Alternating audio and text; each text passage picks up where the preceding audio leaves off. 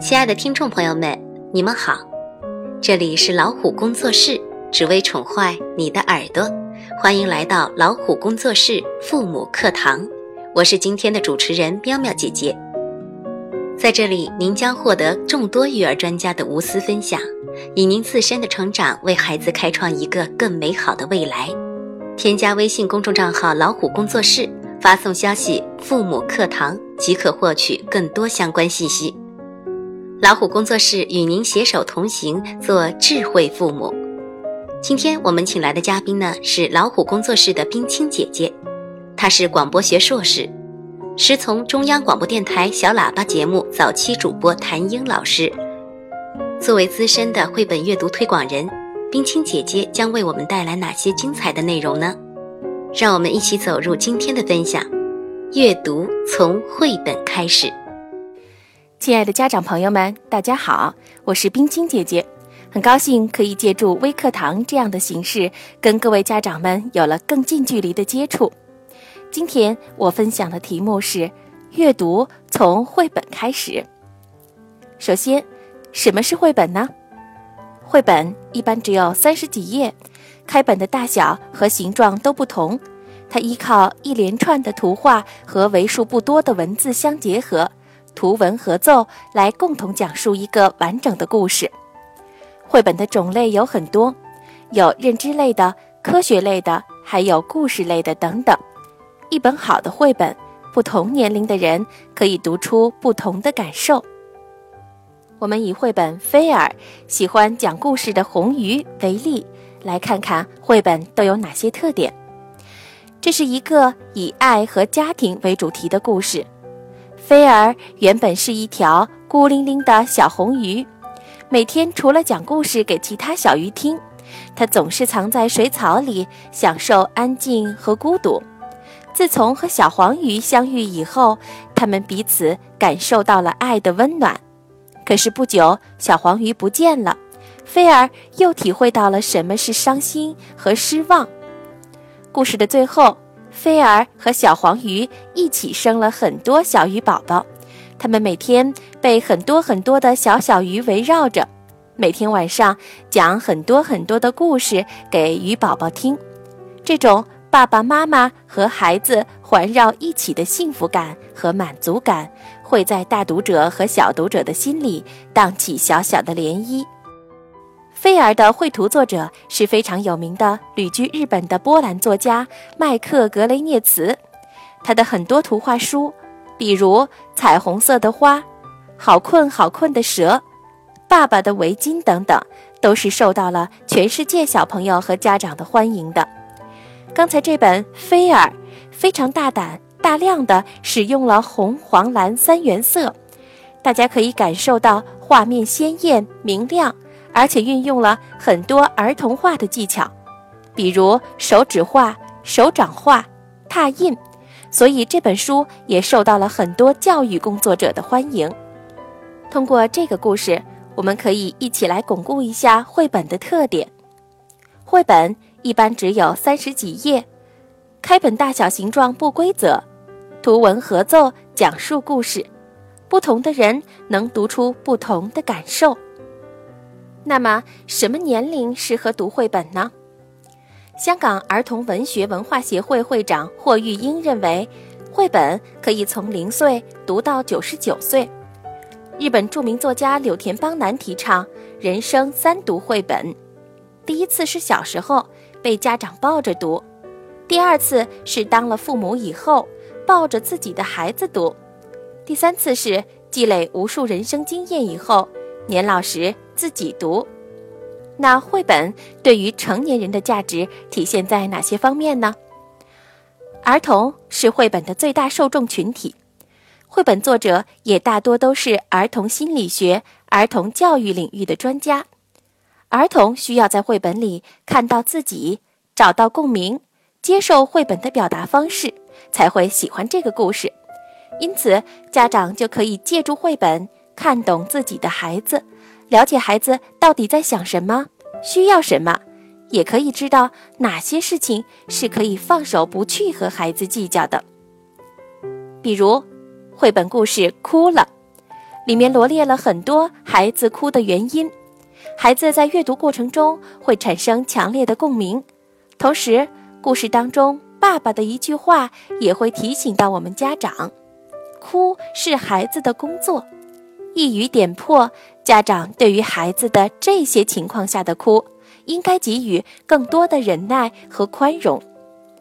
另一方面，绘本胜过心灵鸡汤，还可以让我们家长重塑自我，发现淡化纠正自己从小成长的性格缺陷，找到获得快乐的法宝，让自己在生活和工作当中更加的稳健和成熟。比如5岁老奶奶去钓鱼，故事里讲了一位99岁的老奶奶，因为只有5根生日蜡烛，于是接受了自己只有5岁的心理暗示，和小猫咪一起跳过沟壑，趟过小河去钓鱼。60多岁的作者佐野洋子通过这个故事告诉我们，即使身处在人心各异的社会中，还是可以从不同角度看待周遭环境，用天真的本心来勇敢踏出每一步。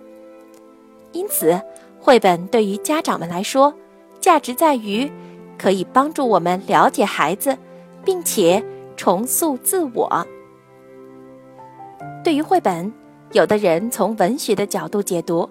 有的人从艺术的角度解读，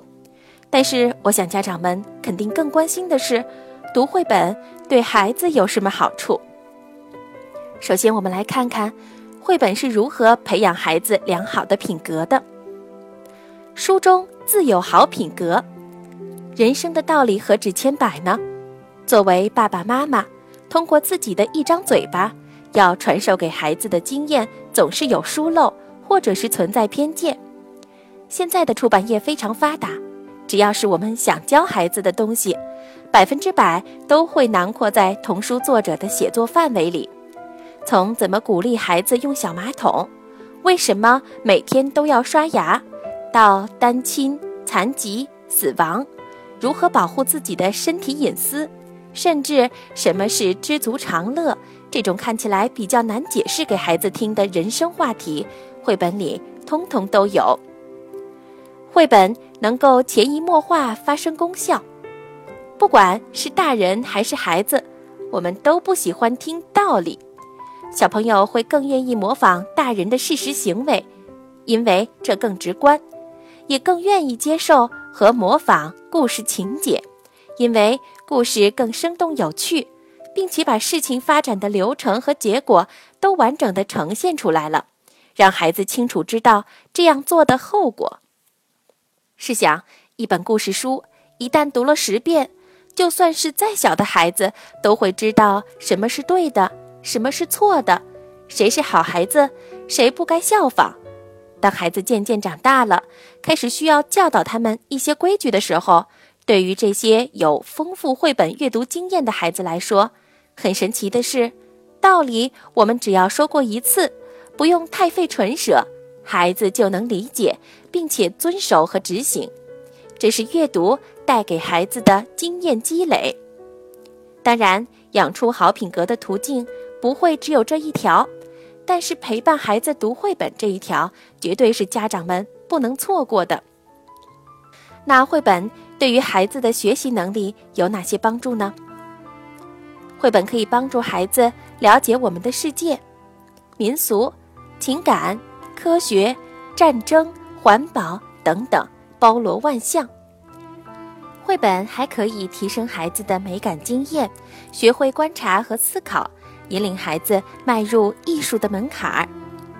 比如绘本故事《帽子》，作者简·布雷特是美国著名的童书作家和插画家，他喜欢旅行、动物、大自然和传说，这些元素在他的作品中随处可见。如果有机会，家长可以和宝贝一起翻开这本书，布雷特笔下的人物和动物十分细腻生动、逼真，并且充满童趣。另外呢，在他大多数的作品当中，画面的左右两侧总是有一个很富装饰性的小画框，常常用来表现同时发生的另一个场景，起到一种承接和发展故事的非常奇妙的作用。即便是在动画电影行业这么发达的现在，这种绘图的表达方式仍然会让家长和宝贝耳目一新的。有一点要着重强调的是，绘本是孩子阅读能力发展过程中不可缺少的桥梁环节。孩子阅读能力的发展有6个阶段，阶段0是0到6岁前阅读期，这个阶段孩子不认识字，需要亲子共读。亲子共读是什么形式呢？就是家长捧着书念给孩子听，孩子一边听故事一边看画面，通过图文合奏的表达方法来理解故事。家长这个时候可以增加互动环节来吸引孩子的注意。那亲子共读结束以后，家长应不应该把故事的意义和道理总结给孩子听呢？如果你希望孩子会一直喜欢听故事，请一定不要把故事和大道理一起讲给孩子听，因为孩子是不喜欢听大道理的。我们只需要让故事听起来有趣、有吸引力就可以了。至于孩子能理解多少，这是一个由量变到质变的过程。当一个故事孩子兴致盎然地反复听了10遍的时候，你还会担心他不能有所收获吗？还有的家长会问，那0到6岁的孩子应该不应该识字呢？从各个角度来说，这个时期的孩子都不应该识字。从绘本阅读的角度来分析，这个时期的孩子认字是用小手指一个一个指认的，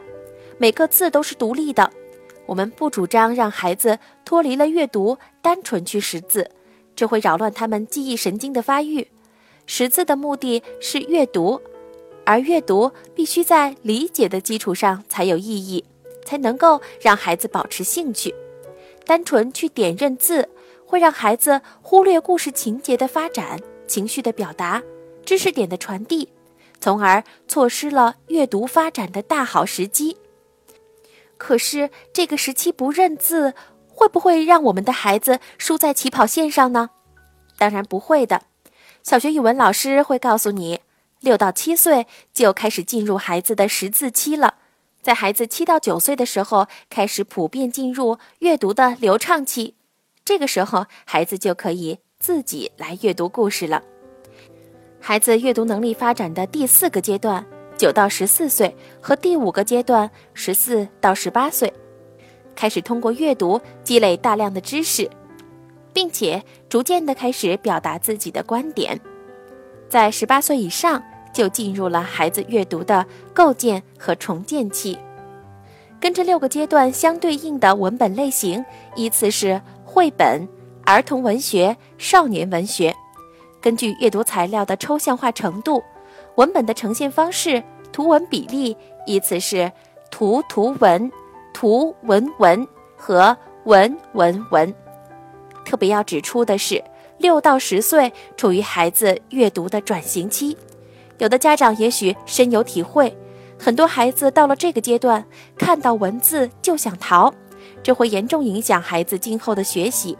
我们发现，有的孩子在学习数理化、英语的时候，阅读是很大的困难。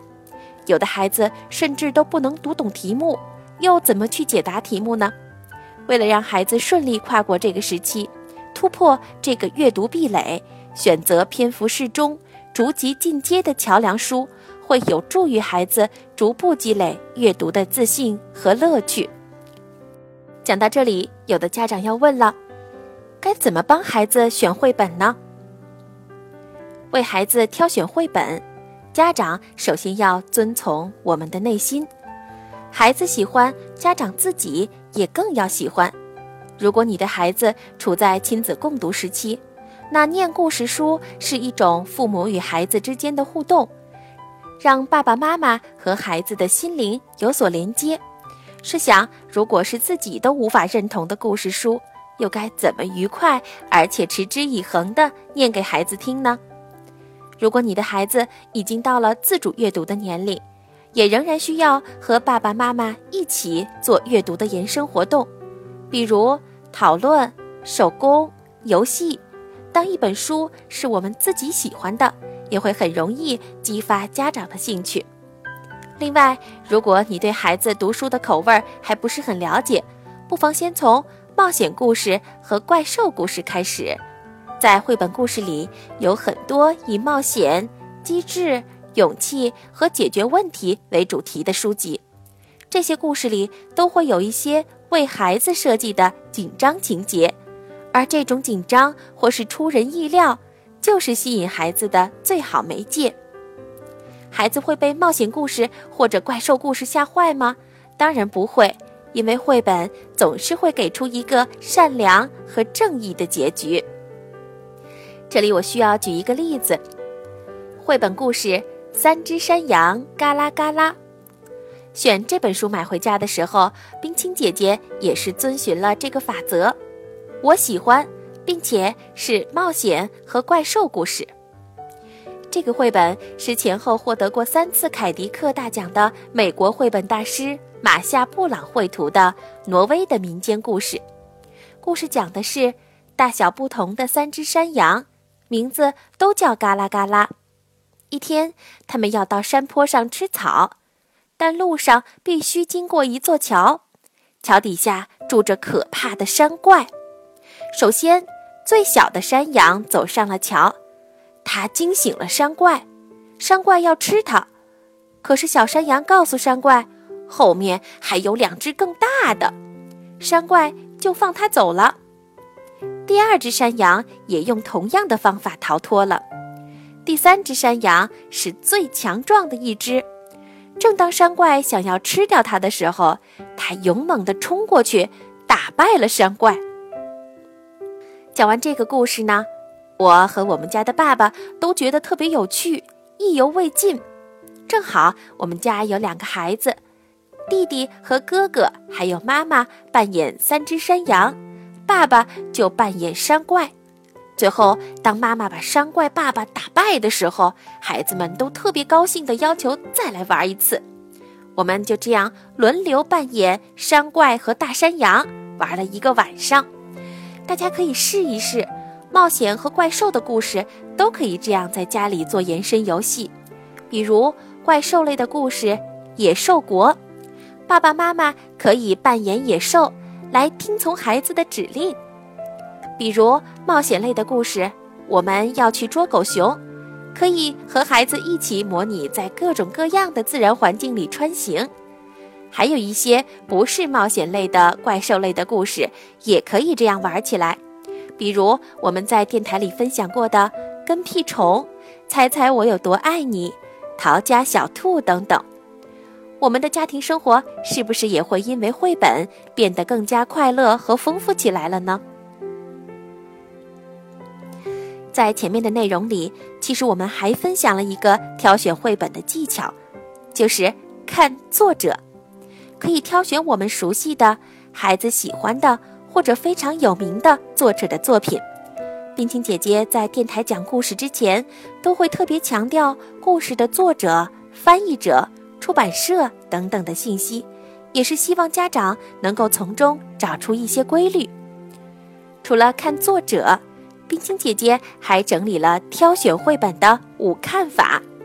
看作者、看翻译者、看获奖、看出品方、看出版社。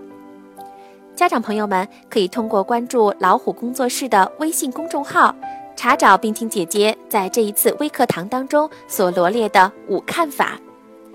当然，优秀的绘本作者远远不止在图片里罗列的这些，还需要大家在选书的过程中留心记下来。那为什么要看翻译者呢？因为著名的绘本翻译者也大多都是国内绘本界的权威，在国外众多的绘本当中挑选优秀的作品翻译并引进，相当于是帮我们家长对绘本做了一次筛选。当然，译者的文笔也是绘本能否吸引读者的关键。看获奖情况比较好理解，有时候面对一大堆的绘本不知从何选起，我们不妨仔细观察一下绘本封面、封底的文案，或者是书腰、贴纸等特殊包装标志，这些地方会透露作品的获奖情况，经过专家评鉴的书，家长选起来也会比较有信心一些。看出品方和出版社也是相同的道理，家长可以选择去信任相对而言更加权威和专业的绘本出品机构。但总的说来，想要熟练掌握这五看法，还是需要大量的经验积累的。好在老虎工作室有非常多专业的老师和教育工作者，可以把好的绘本分门别类地推荐给大家。关于亲子阅读的方法，由于时间关系呢，冰清姐姐会在下次分享的时候详细跟大家讲述。在这一次的微课堂上，冰清姐姐特别整理了一些可能大家马上就能用得到的亲子阅读小技巧。有了这几个小技巧，家长会发现亲子阅读的效果会瞬间改善很多，孩子会比以前更喜欢看书了。首先，我们来了解一下亲子阅读时的座位方法。如果我们的宝贝刚出生，这个时候一定要把握好让孩子爱上书本的黄金时期。读书就像睡觉和吃奶一样，从宝贝一出生就走进他的生活。当宝贝还是胎儿的时候，我们会读胎教故事给孩子听。那当宝贝出生，我们就可以让他看到画面了。如果孩子还不会翻身，我们可以躺在床上，把书本举到他的面前。宝贝会对他喜欢的声音、颜色表现出手舞足蹈，眼睛也会随着家长翻页去寻找他喜欢的画面。当孩子疲劳的时候，他会自己把目光转移开来。随着阅读次数的增加，我们会很容易发现，宝贝从最开始只能看几页书，到几天以后，他可以读完一遍再听一遍，或者读完一本再听一本。这个年龄孩子适合看颜色鲜艳、构图简单一些的绘本，听韵律感比较强的文字。我们也不需要为这个年龄的孩子选很多书，只要有几本他们特别感兴趣的、比较轻便的，拿来反复阅读就可以了。当小朋友会翻身、可以坐起来的时候，就可以背靠家长，抱着来读书了。那当孩子1岁以后，我们更倾向于哪种亲子阅读的座位方法呢？冰清姐姐在微课堂上用图片的方法示范了3种亲子阅读的座位方法，大家仍然可以关注老虎工作室微信公众号来找到这3张图片。第一种座位方法是怀抱式，这个时候宝贝坐在家长的前面，家长呢一只手抱着孩子，另一只手呢拿着绘本。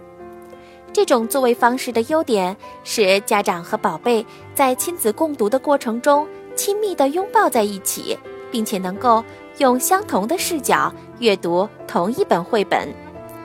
但是缺点是，家长只能专注于读故事，和孩子的眼神交流很不方便，也不能注意到孩子此时此刻正在关注画面的哪个部分。有的家长希望用怀抱式来束缚在阅读过程中总想要跑开的孩子，这样就更不好了，我们千万不要让孩子被迫读书。第二种呢，叫做并列式，孩子坐在家长身体的左侧或者右侧，家长把书举着放在孩子和家长的中间。这种做法的优点是，家长和孩子是并列的，眼神交流方便一些了，也能让家长顾及到一些孩子此刻的阅读兴趣点在哪里。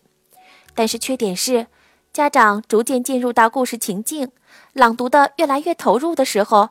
就像图片中一样，我们会不由地把书从家长和孩子之间挪开，慢慢地放在自己的腿上。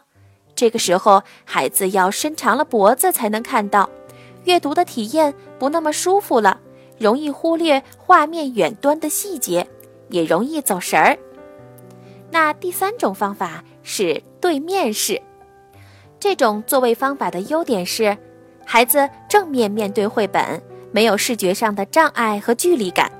另外，家长和孩子面对面，亲子双方是平等的，独立的两个个体。孩子的表情、眼神，我们立刻就能捕捉到，可以跟随孩子的兴趣，重点讲孩子关注的画面。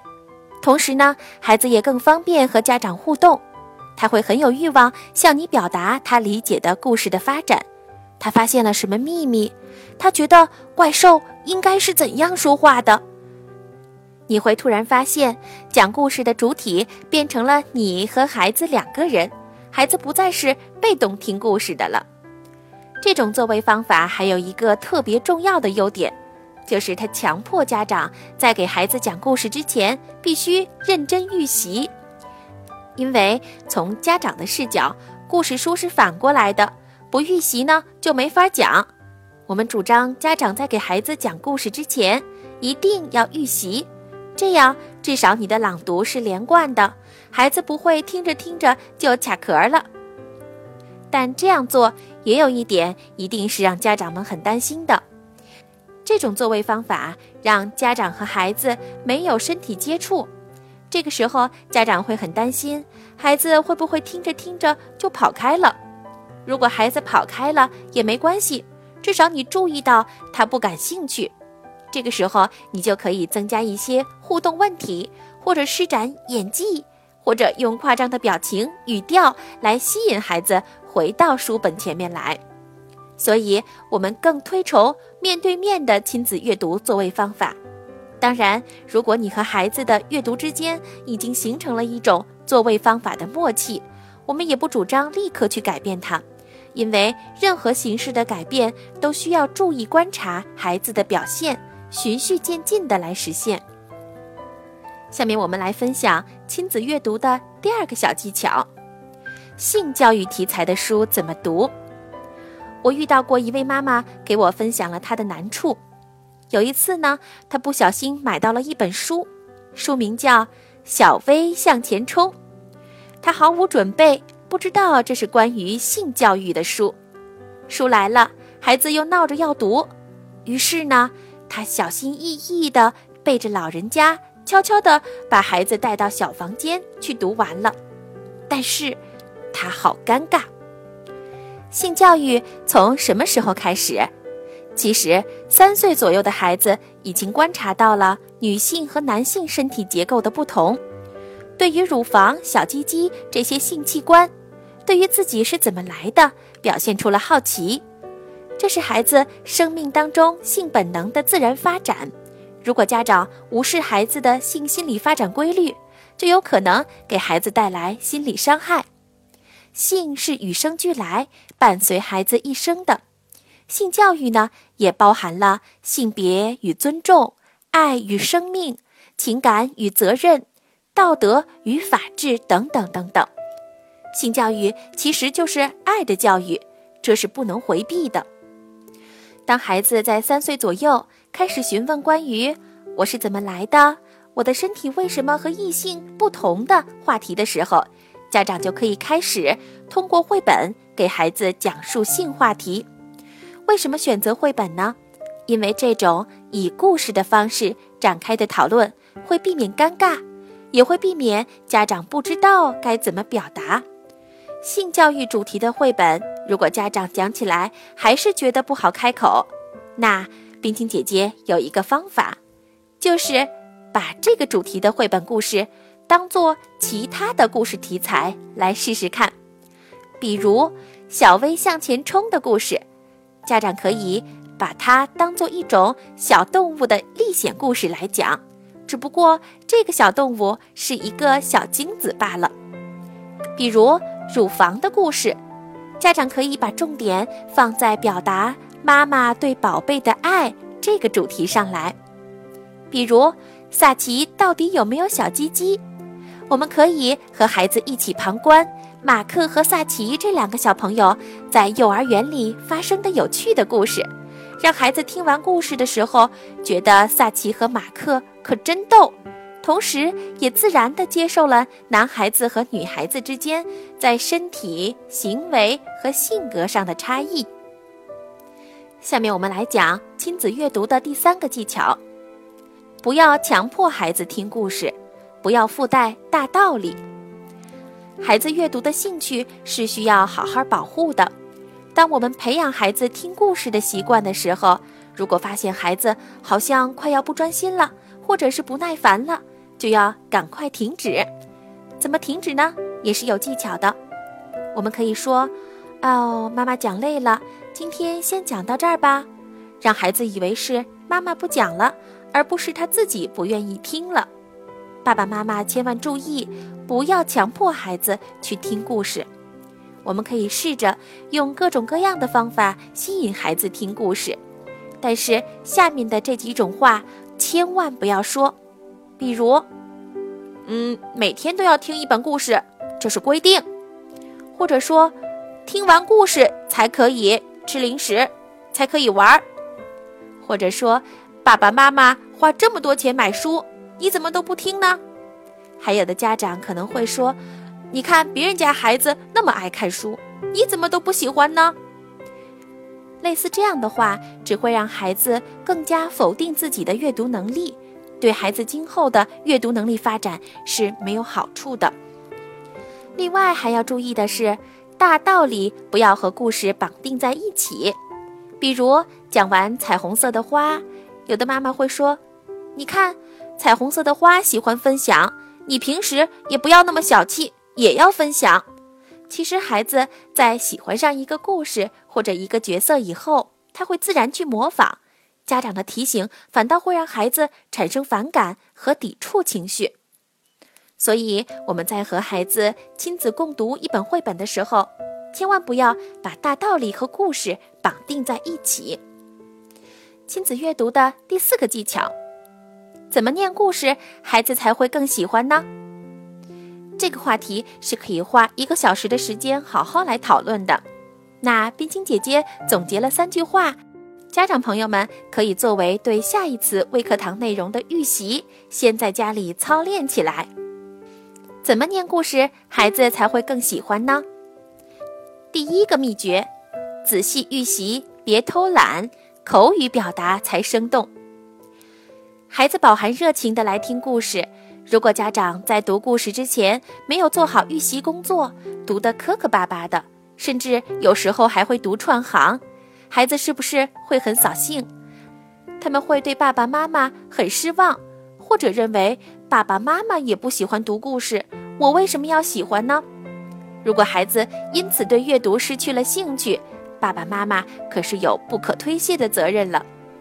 预习的时候，我们要让自己朗读得足够连贯，同时对于一些生僻的表达，我们找一些词汇来替换。比如在3只山羊嘎啦嘎啦这个故事当中，讲到山怪很可怕，眼睛有盘子那么大，鼻子有拨火棍那么长。可是拨火棍是什么东西呢？家长在这里可以稍微停顿解释一下，或者用山怪的鼻子有爸爸的半条胳膊那么长来代替，这样孩子就很好理解了，也不会把思绪一直停留在这个拨火棍上。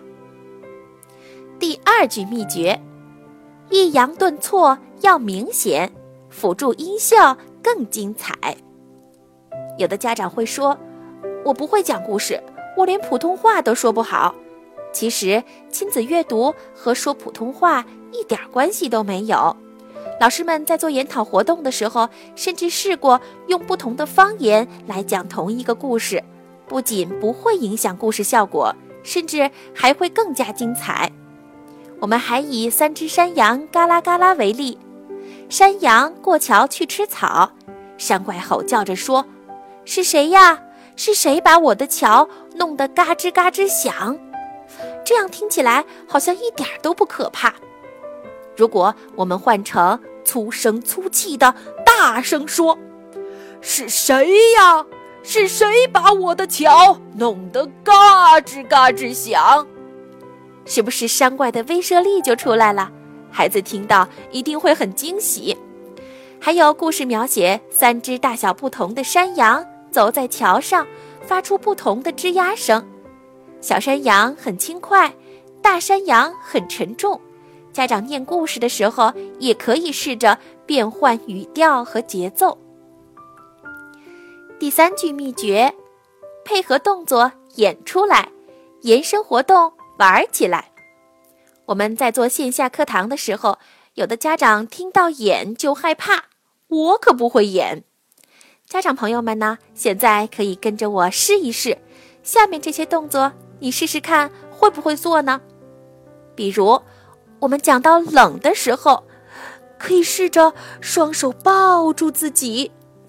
讲到热的时候，我们可以用一只手当扇子，在耳边扇扇风；说悄悄话的时候，我们可以把手搭在嘴边，趴在孩子的耳朵上嘀咕一下；讲到悲伤的时候，我们可以带着哭腔，可怜巴巴地眨眨眼睛；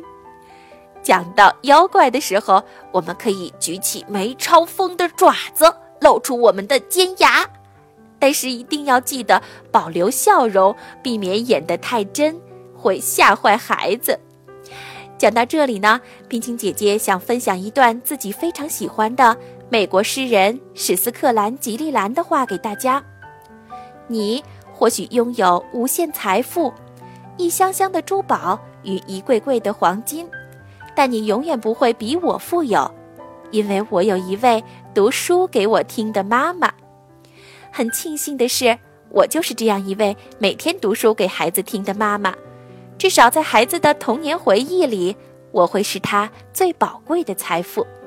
好了，今天的内容差不多到这儿就结束了。